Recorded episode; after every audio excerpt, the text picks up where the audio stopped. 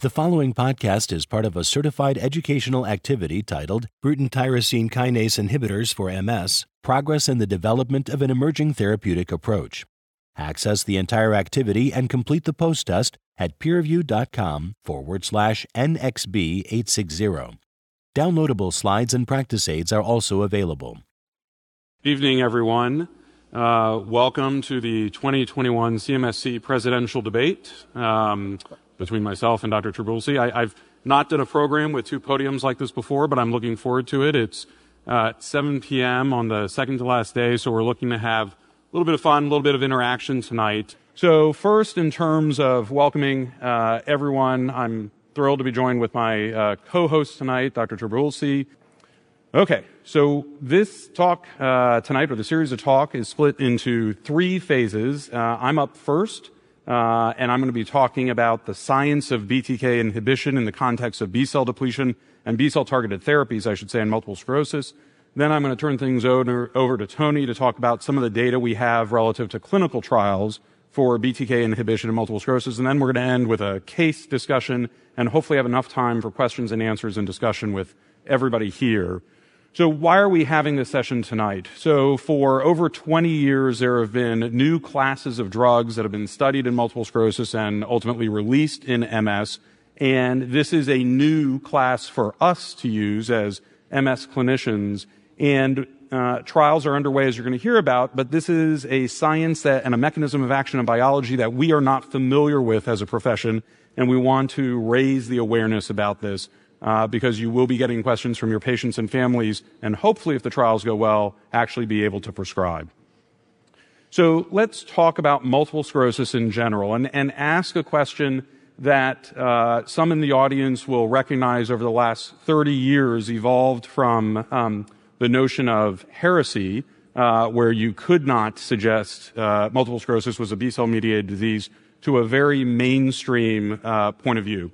So we know that you can get B cells isolated from the spinal fluid of multiple sclerosis patients.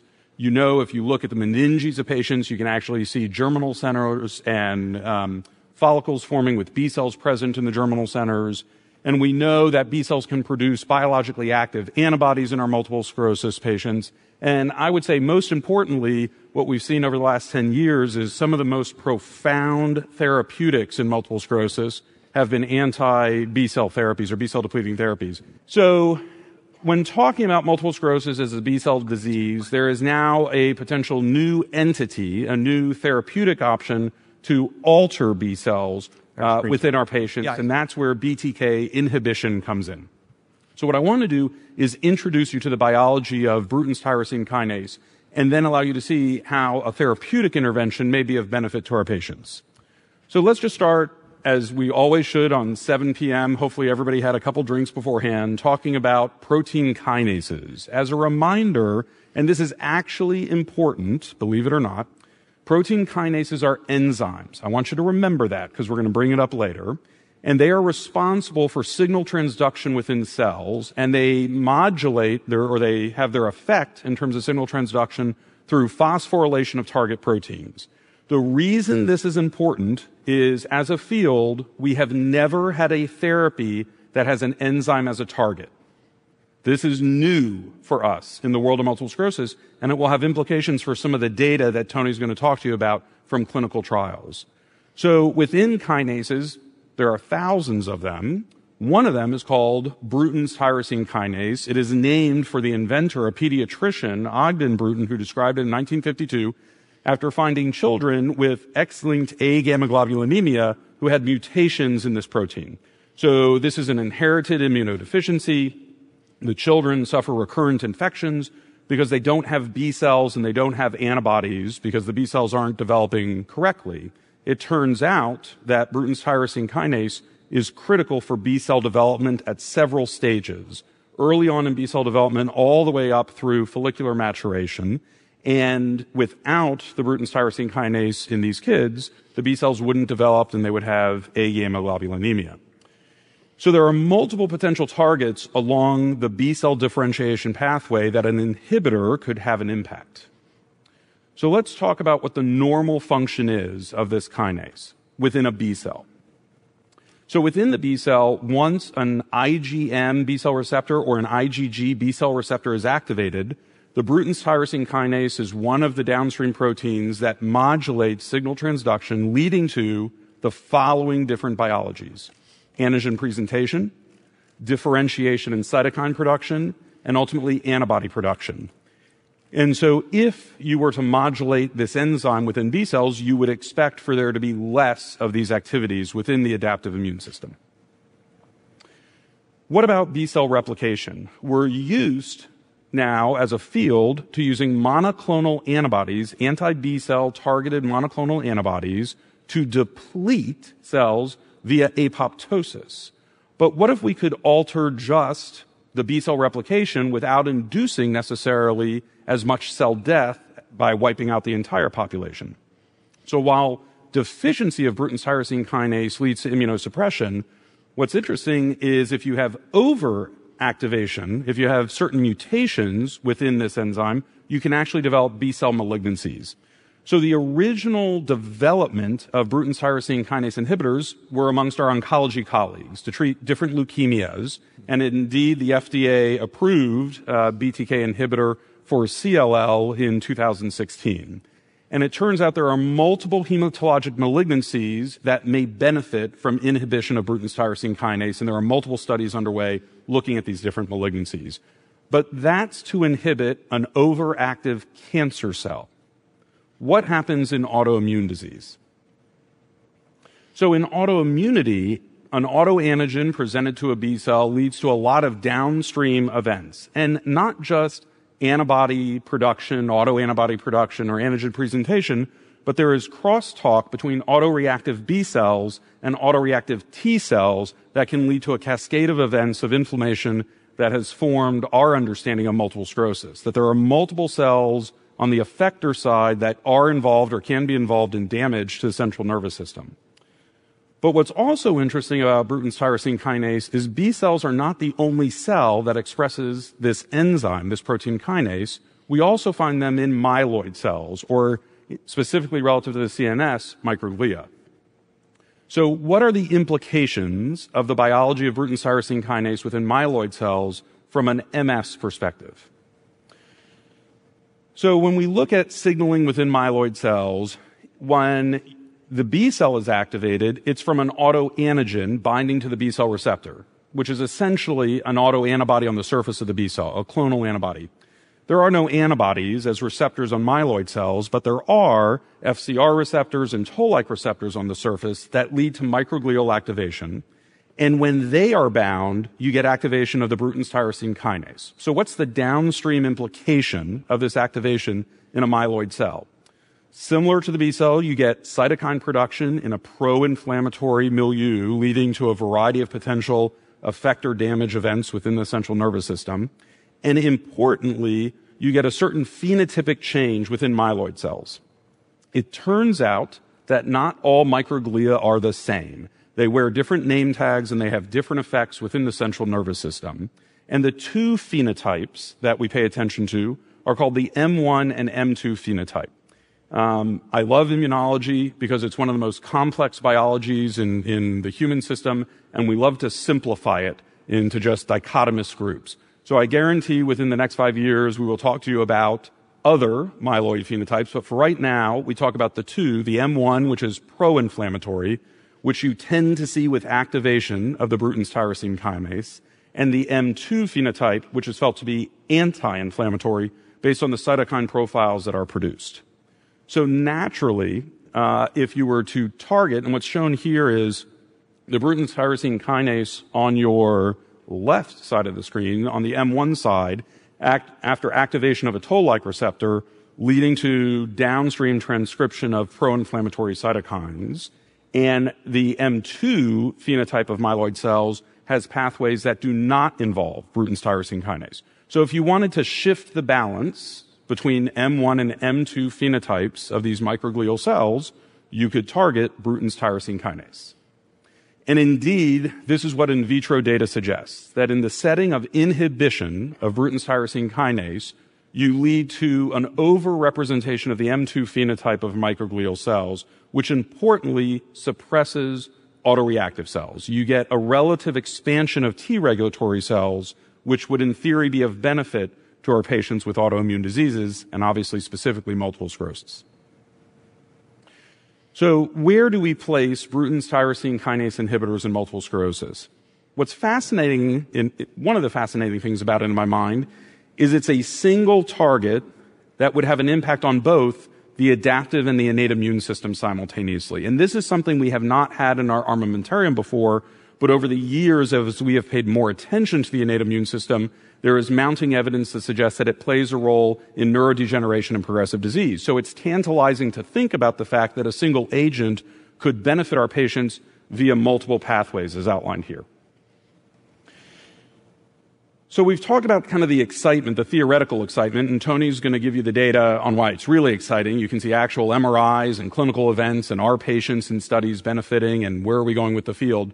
But I wanted to give a word of caution to all of us relative to this new class of drugs coming out, because it's unlike anything else we've dealt with in the field of multiple sclerosis, and I don't feel as though we are cognitively prepared to really process some of the information. And why is that? It has to do with the target. The Bruton tyrosine kinase is part of a large family, the Tec protein family, and they have multiple domains, and they're listed here, and they have great names like PH Tec domain and SH3 domain and SH2 domain, and we can do all the reading you want in terms of the different domains. But when you see an enzyme with multiple domains, number one, it means every drug will bind at the target differently. And by binding the target differently, each drug are going to have subtle, nuanced differences relative to dosing, efficacy, and side effect profiles. We are used to, in our field, lumping drugs into classes, the interferons, the B-cell depleters, the S1P drugs, and I would caution us to recognize we will probably not be able to do that with the Bruton's tyrosine kinase inhibitors. So what are some of the agents, the factors relative to inhibition that will differentiate the drugs?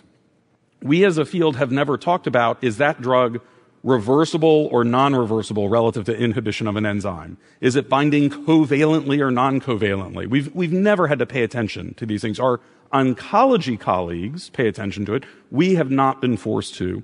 But with this group of drugs for the first time, this is a language that we will have to become familiar and comfortable with because it will have real clinical implications for the patients we treat. And so as you look through the data that Tony's going to present, recognize that while you might see some trends, it's going to be important as we go through upcoming phase 3 studies not to assume success or safety in one drug will predict success or safety in another drug, because they are very unique and very different. So what would I want you to take away from this overview? So the first is the Bruton's tyrosine kinase is a complex molecule, multiple functions within both the adaptive and innate immune system, but it offers a fascinating target to manipulate that may give us a brand new option therapeutically for our multiple sclerosis patients. We are going to be paying attention to certain safety issues. We're going to look for infectious complications due to immunosuppression. We're going to look for hepatic toxicity known to some of the drugs relative to BTK inhibition. And obviously what we're going to look for is how do we dose these drugs in our patients to balance the safety and hopefully efficacy, not just for stopping relapses, but also for looking at neurodegeneration and progression. So with that, I am thrilled to turn things over to Tony to get us introduced to the clinical evidence we have. Great. Well, thanks, Ben. That was wonderful.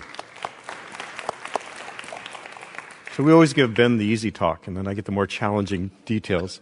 So without further ado, there are several different BTK inhibitors in development for multiple sclerosis, and I just listed just some of them that I had available when I was putting this together.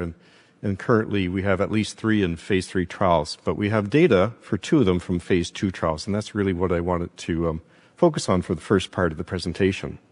So we're going to get into the first study is evobrutinib, and this is their phase 2 clinical trial. It's a very classic clinical trial design.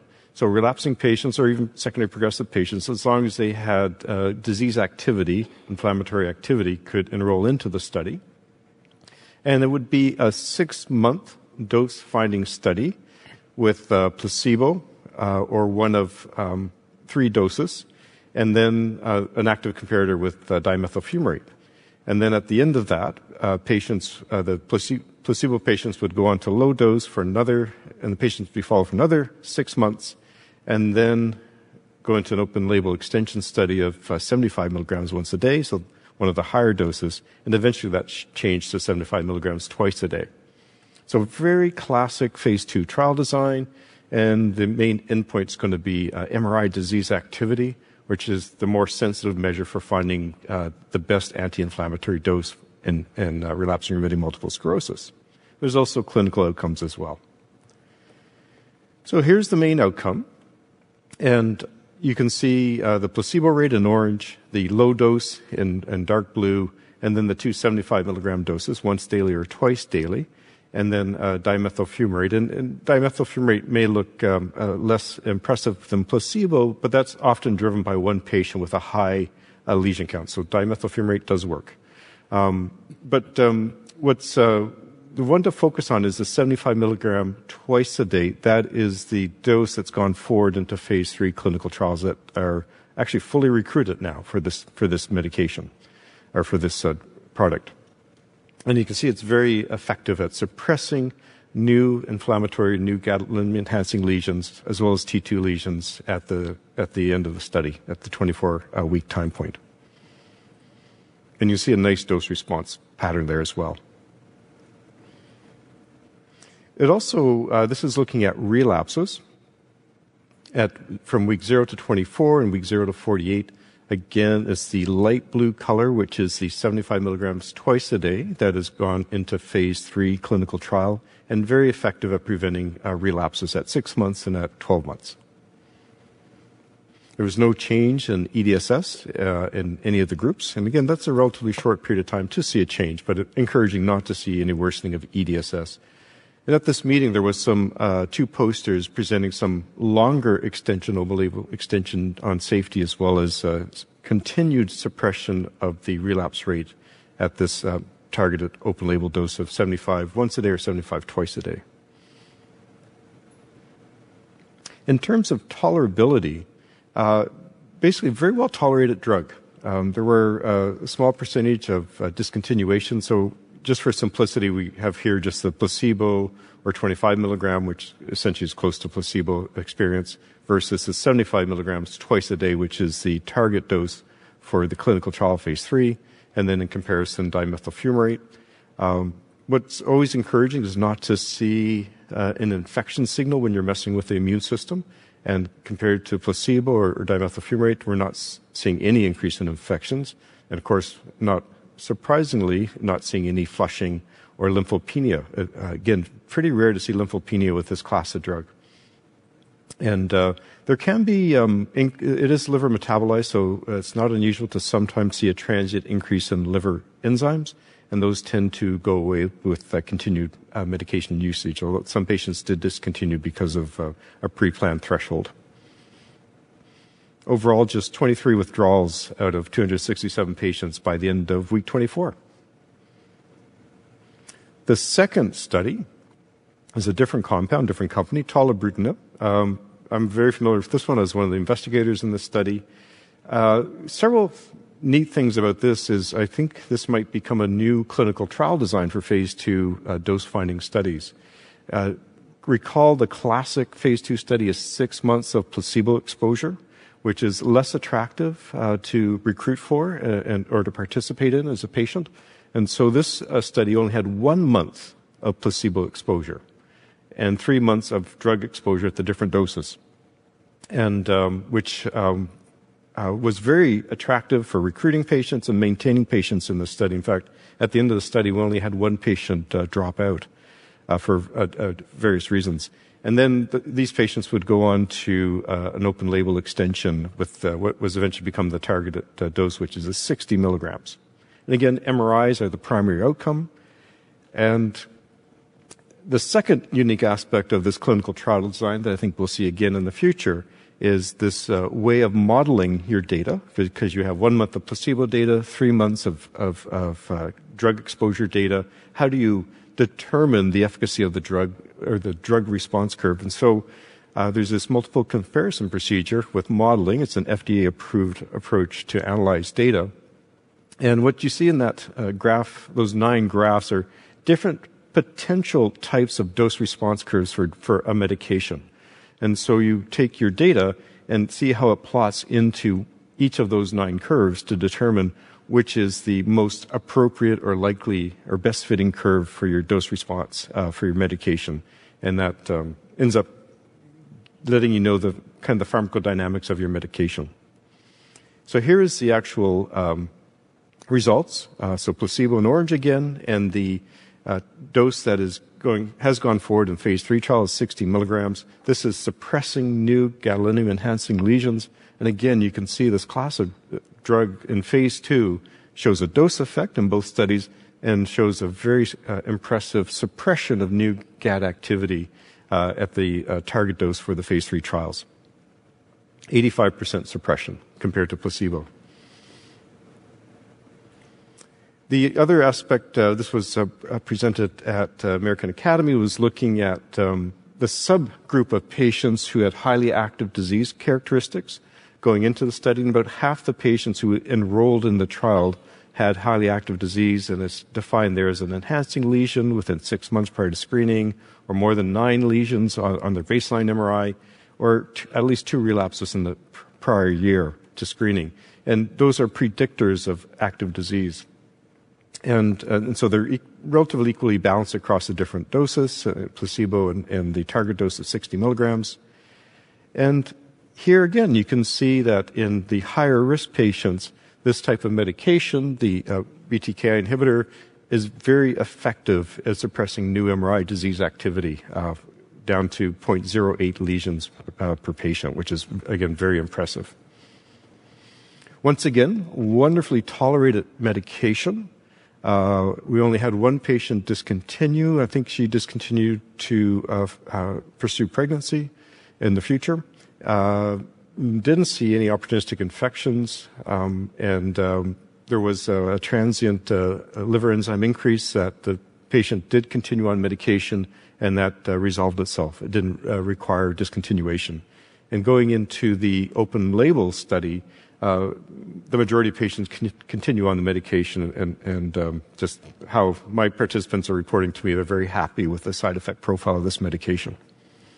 So, Tony, can I ask a question? Because we got one interesting question based on what you just presented around the trial design that was used in the phase 2, which had the placebo run-in and then a placebo withdrawal. I haven't seen that before in phase 2 trials, not just by shortening the placebo, but by getting data on a cohort withdrawn from a drug, which is a question that comes up all the time, and we never have it in trials. So I was thrilled to see that as part of it. One of the questions that we got from the audience was, what about risk of rebound? Do you know if in the trial there was any signal in the month, which is a short period of time, but was there any signal in the arm that went on drug first and then went to placebo of a rebound effect coming off drug? Has that been looked at? It's been discussed, and to my knowledge, unofficially, there's been no signs of rebound. And I think it's a drug that I would predict there would not be rebound because you're not blocking cells. So there's not these cells waiting, lymphocytes waiting behind a wall to explode out. So I think I would be optimistic that this is a drug that would not be a high risk for rebound. Would be interesting how long does the efficacy last after discontinuing medication. But that, again, that is the advantage of that trial design, is there's more data we can tease out, such as any signs of rebound at the 4-week mark, because by then, for sure, the drug's all metabolized away. Yeah, I think there's one question I wanted to touch on, too. I think this is with the evobrutinib study, the 13% discontinuations seems significant. I think part of that was driven, though, by a pre-planned threshold for liver enzyme elevation.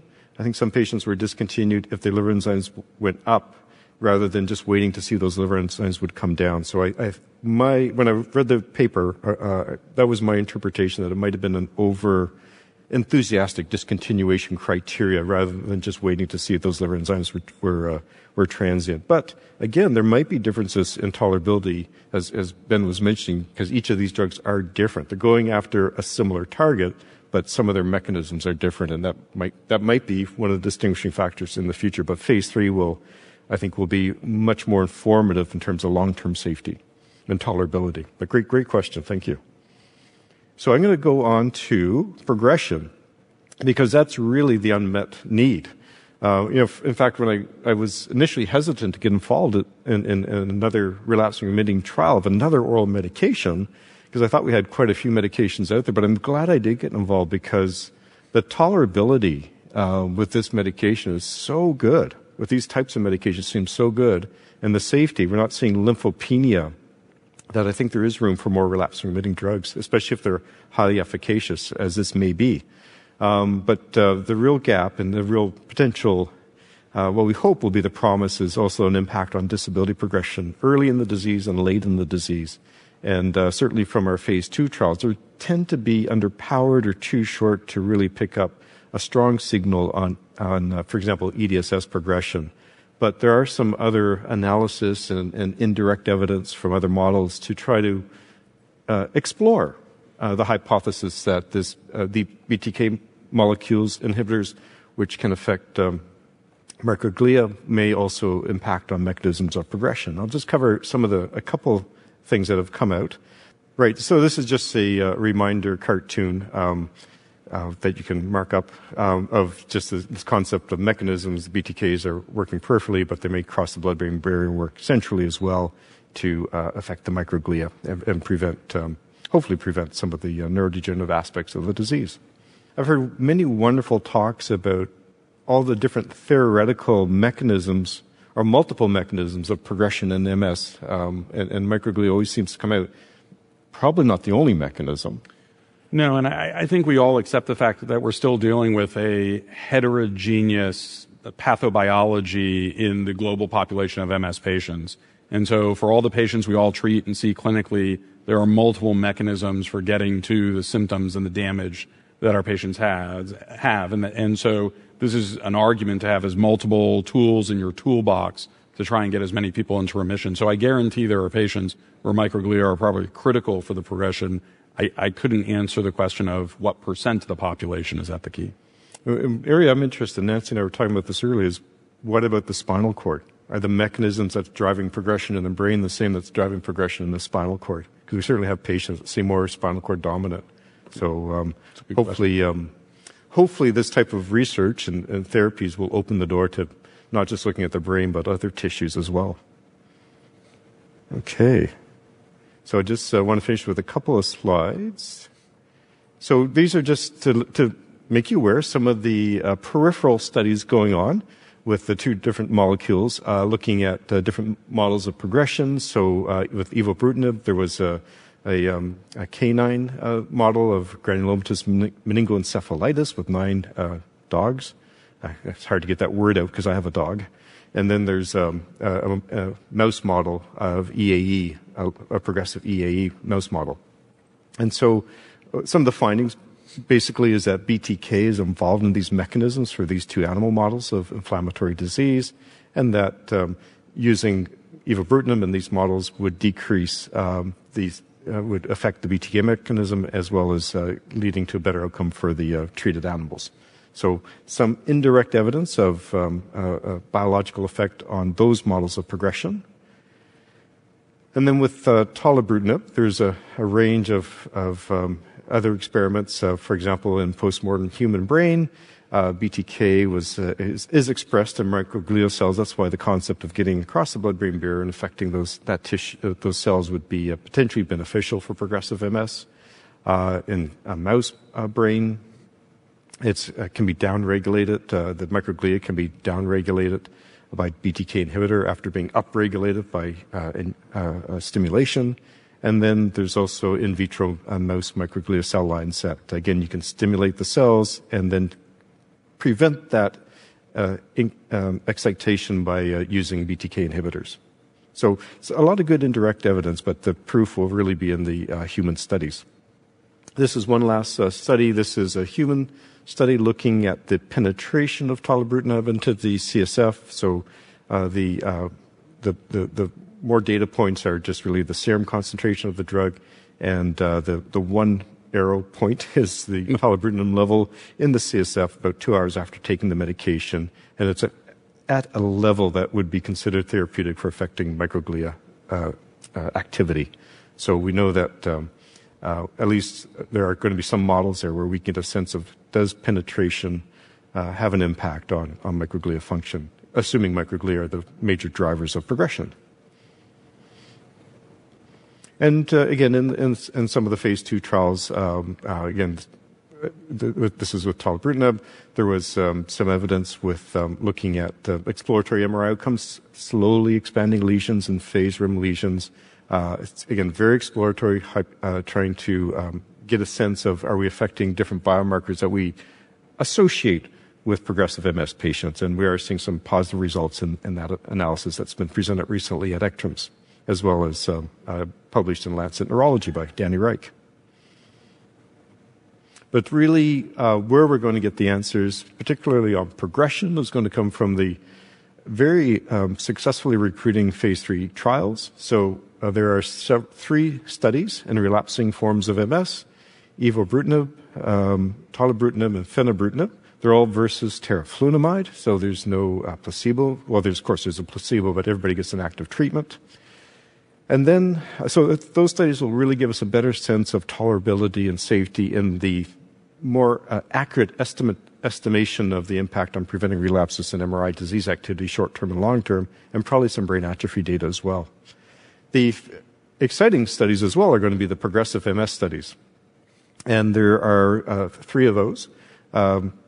So tolebrutinib and fenebrutinib are being looked at in primary progressive MS, and a very important target. We do see some benefit going after B cells with ocrelizumab in primary progressive MS, but we need to do better. So ocrelizumab has opened the door, but can we go better than that? And so looking at drugs that can affect B cells in a different way might be the mechanism that we need, especially if they could affect microglia. And then really another neat study is looking at non-relapsing secondary progressive MS, another big unmet need, to see if tolebrutinib, and this is a placebo-controlled trial, can affect that. And so I understand for sure the relapsing studies have gone quite well in terms of recruitment. I believe evobrutinib has fully recruited, and probably tolebrutinib is probably getting close as well. I'm not sure the status of fenebrutinib. And, of course, the progressive studies tend to be slower and more challenging to recruit for, especially in this post-COVID era. I think we can call it the post-COVID era. Hopefully, one of these days. We can hope. So here are my conclusions around the BTK inhibitors. On phase 2, they work. They're very effective at suppressing new GAD activity. So I'm really optimistic about the phase 3 trials confirming and expanding on what we saw in phase 2. And I think because they're so well tolerated, they're going to have a good place in our for patients newly diagnosed or relapsing disease. I would predict. I'm not saying to prescribe it now, of course. And I think what is also nice is we're not seeing lymphopenia. And so for often we're sequencing drugs, and lymphopenia can sometimes delay escalating to a different drug. So I think we won't have to worry about that as much with this type of drug. So there will be room for another oral or 3 more oral medications. And, yeah, that's the end of my bit, and I think we're going to move on. Yeah, so before we do the case, there's a couple questions that might be of interest at this stage. So one is around the infection rate, and I like this. It says, do you think the infection rate will be higher in phase 3? So this is a crystal ball question. I don't know what your thoughts are on this, Tony. Every time I've tried to predict, I'm wrong. So whatever I say, go with the other.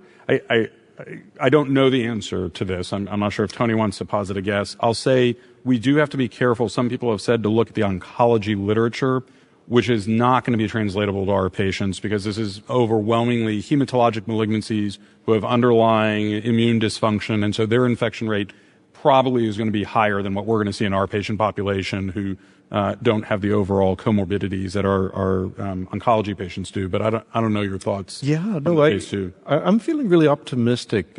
One, because we have 2 different BTK inhibitors that both have shown good safety signal in phase 2 in the short term. And now we actually have long-term, relatively long-term, about close to 2 years now. And one of those posters on safety was here for evobrutinib, showing continued safety signal with no increased risk of infections. And I think because it's so focused on the B cells without depleting them, that's going to translate to a good safety signal for low risk of infections. The other thing that was shown at the meeting is no decrease in immunoglobulins. And that's one of the concerns that has been raised with the B-cell depleting therapies, that with chronic use, about 10% of patients will have chronic B-cell, immunoglobulin depletion that for some will be a risk factor for infections. So we're not going to see that with this class of drug. And so I'm feeling quite optimistic. Okay. I hope I don't jinx it. If you did, we'll hold you responsible. We have it on video. All right, so what we want to do, what we thought might be fun, is a 26-year-old woman working full-time, active, healthy, had optic neuritis with a moderate visual deficit, full recovery 3 years ago, then had a partial transverse myelitis with some residual numbness in the feet a month ago, has an appropriate workup, only a little bit of the workups listed here, but any test for a mimic that you ask, she had and it was negative. And ultimately, she's told you meet McDonald diagnostic criteria for relapsing-remitting multiple sclerosis. So based on the current data, so let's say what we want you to do is just the thought experiment of, let's say we finish the phase 3 trials in relapsing-remitting multiple sclerosis and the endpoints are met and they're on par with what you're seeing in the phase 2 compared to in one trial placebo and in one trial there's the dimethylfumarate arm. How would Bruton tyrosine kinase inhibition fit into this group as an option? So Tony, this is a question for you. In terms of as you're looking at that spectrum, all the way from an induction therapy with alemtuzumab or cladribine down to platform therapy, how do you conceptualize this class? Yeah, and I guess I was faced with this when I was recruiting for the study as a principal investigator, because my patients would have had all those options available, or almost all those options available to them. So how could I actually recruit into a study for a completely new agent? And so I would see that this could be a good first-line agent due to its tolerability and presumed efficacy. And for me, it might be a toss-up depending on the individual's goals in the next 2 to 5 years between a molecule like this that's tolerable versus something like ocrelizumab, an anti-CD20 medication. Let's say if the individual is considering pregnancy in the next year or two, I do tend to favor something like that. I think it's more convenient. Or if they travel a lot, I don't know. If they're out of the country a lot, which would be more convenient, it'd be probably an easy molecule, a pill easy to travel with, but only having to top up twice a year. So I would probably weigh those situations. What is the individual's goal, and how much convenience and tolerability do they want? Yeah. Hey, have you found single versus twice a day dosing to be a big issue in your clinic amongst the orals? We have on the market once a day and twice a day dosing. Does that ever? I shouldn't say ever, because does that frequently factor into prescribing in your clinic, either because of you or patient choice? It surprisingly, it hasn't. I'm sure there's data out there that suggests it does, but I think at the end of the day, if the medication's tolerable, they're going to take it once or twice a day. Yeah. Okay. So, I do want to save time for some of the questions because you guys are asking some great questions here. So we added a little more information to that first patient. So we're keeping essentially the same individual, but now we've changed her optic neuritis to an incomplete recovery, and her transverse myelitis wasn't just sensory, there was neurogenic bladder changes, and now her MRI, we're giving you a little data with the enhancing lesion on the brain. This is a different MRI, both of the brain and the spinal cord, and it brings us back to the question of where do you go from here. And in this case, she was started on dimethylfumarate, had side effects, and it even had a new lesion, non-enhancing lesion, on MRI and follow-up. And of course, you know, for breakthrough disease with the BTK inhibitors, just to wrap this part up, is, you know, we don't know yet where they're going to fit in, if they're going to be considered a lateral switch for some medications or an escalation. That's where the phase 3 data will really play out. I think worst case scenario, they're going to be a lateral switch. Hopefully best case scenario for the medications will be in the higher end of efficacy for at least for oral medications. Yeah. And I think this is a good point to get to a lot of the questions you're sending in. We're going to answer as many as we can in the last 10 minutes. And these are some great questions. So keep sending them. The first one, Tony, I'm going to put to you because it goes to what you were just mentioning. And that is, what gap are the BTKI drugs filling? What do you think is the unmet need that these potentially offer hope for? Yeah, I think some of the gaps are filling. So on the relapsing end of the spectrum, that's where I was wondering what the gap was, but a drug that doesn't cause lymphopenia and has really good tolerability will meet the needs for patients who are not tolerating their current oral medication. So I think there is a good, and then once we know the true efficacy, we might see, you know, how does it compete against some of those other orals? So especially for our young population, issues, flushing, diarrhea, hair loss, those can be, well, even for us old people, those can be big issues. I will say the other side is, one of the things I think happened with ocrelizumab when it came on the market was having a single drug that met its endpoint in both the relapsing-remitting trial and a primary progressive trial, I think was a game changer for us as a field. I know I walked into clinic saying, geez, I can prescribe one drug and cover different aspects of the disease. Whether that turns out to be as robust as we want, I think will still be sorted out. But if that turns out to be the case with this class of drugs, if the trials meet their endpoint in progressive disease and relapsing disease, then it starts to play on that need of having a single drug covering multiple biologies that are important to our patients. And I think if we think of progressive MS, there's still an unmet need to do better. And thankfully, Ocrevus shows that we can treat progressive MS. Well, what if worst case scenario, it could be as good as Ocrevus, ocrelizumab? Then you have a second option to consider that might have a different safety profile for the elderly patient, for example, that has difficulty accessing an infusion center or can't tolerate potential risk with immunoglobulin depletion. Yeah. And then, of course, the secondary progressive patients that aren't having inflammatory activity they're a big unmet need for some type of treatment. So a follow-up to that, one of the questions here is about, do you have any comments about the comparator agents in the PPMS trials? So there are two trials, and I think it's worth noting one of them is a placebo-controlled trial and one of them is a head-to-head with ocrelizumab. So in theory, at the end of that trial, we'll have some data relative to one agent and ocrelizumab. I think it's great that we're going to have two very different study designs.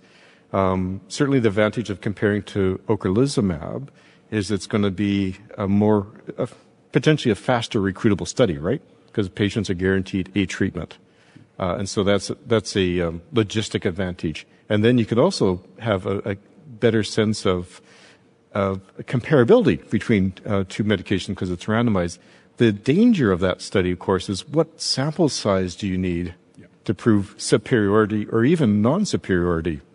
That's a big statistician's discussion in itself. So having a true placebo-controlled study is going to be absolutely advantageous to truly know if this class of drug is working in primary progressive MS.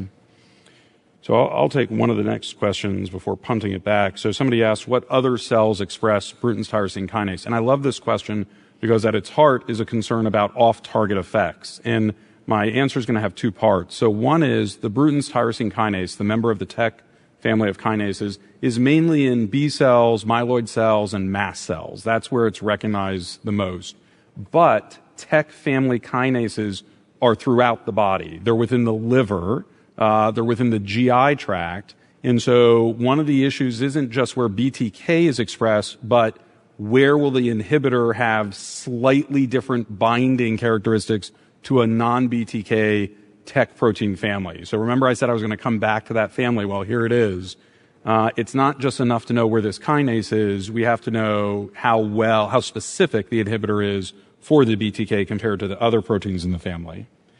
And then the other question that was on here was, do you have thoughts as to why everybody's comparing to teriflunomide in the relapsing-remitting trials? They started with dimethylfumarate in a phase 2, and now it's teriflunomide. Do you have thoughts or comments about that?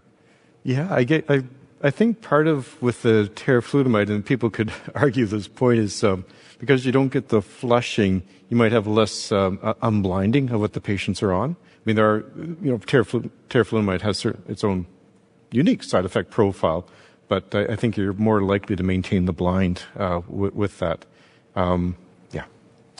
And are you aware if anyone's studying these drugs in other neurodegenerative disorders, Alzheimer's or Parkinson's? I'm personally not aware, but it doesn't mean it isn't happening. I don't know of an active clinical trial with these for Alzheimer's. No, I can't think of one either, and I'm trying to think why would that mechanism work? Yeah, I'm assuming there's some thoughts around microglial activation in some neurodegenerative disease, but I'm not aware of that in trials. It's a good question. There was a question on the reversibility and non-reversibility, and parallel, the second question beyond that was around half-lives of these drugs. One of the things to remember with each of these drugs, whether it reversibly or non-reversibly alters enzymatic activity, is once the drug's out of your system, your cells will make new enzyme. So it will affect the immunologic half-life of the drug. A non-reversible or irreversible binding will have a longer immunologic effect than a reversible, but you have to look at both the half-life of the agent and the immunologic effect. Most of the half-lives are actually relatively short, not as short as something like the fumarates, but probably not as long as something like the S1P drugs, and so it's somewhere in between, and you have to look at each drug independently because they're all different. I think what this means is we're going to have to get used to not just monitoring when is the drug out of your system, but actually when does your immune system go back to a certain level of activity after discontinuing the drug. Where this has come up in my practice over the last year and a half over and over again is around vaccinations. And for people who are on immunosuppression, could you go off drug safely to create a window where you could have an efficacious response to a vaccine and then get back on your drug? Something we, I don't think have sorted out for anti-CD20 monoclonal antibodies, but I could see these drugs in a lane giving us opportunities to manage that issue if indeed they interfered with vaccine efficacy. One thing we might have been talking about earlier is, we're used to our medications being one size fits all. It's one dose of ocrelizumab, one dose of interferon, or what have you. And the question with this type of medication that's affecting kinases is, people might metabolize or differently, and we might have to look at strategies of personalizing the dose, depending on the individual's pharmacokinetics. And that's something that we have completely lacked in the field of multiple sclerosis. So, I look at my colleagues in stroke who look at platelet activating factor assays.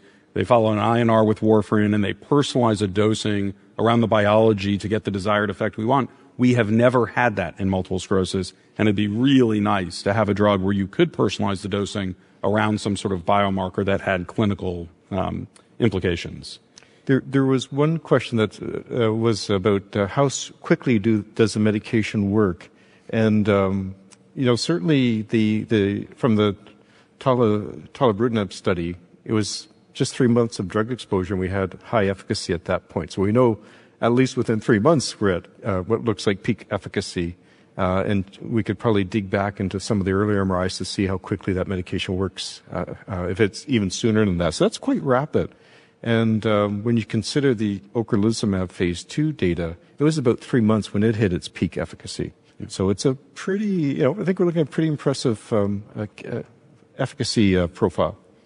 Well, as we come to the end of the hour, I want to keep everybody on time on their last evening. I appreciate everyone's attendance and great questions. These were wonderful. I want to thank Tony for being a great partner, PeerView, and our sponsors.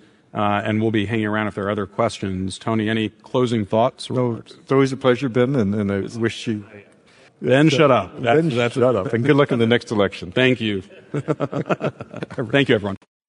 This activity is certified by Medical Learning Institute, Incorporated. This activity is developed with our educational partner, PVI, PeerView Institute for Medical Education. Thank you for listening. Download materials and complete the post-test for instant credit at peerview.com/NXB860. This activity is supported by an educational grant from EMD Serono, Incorporated.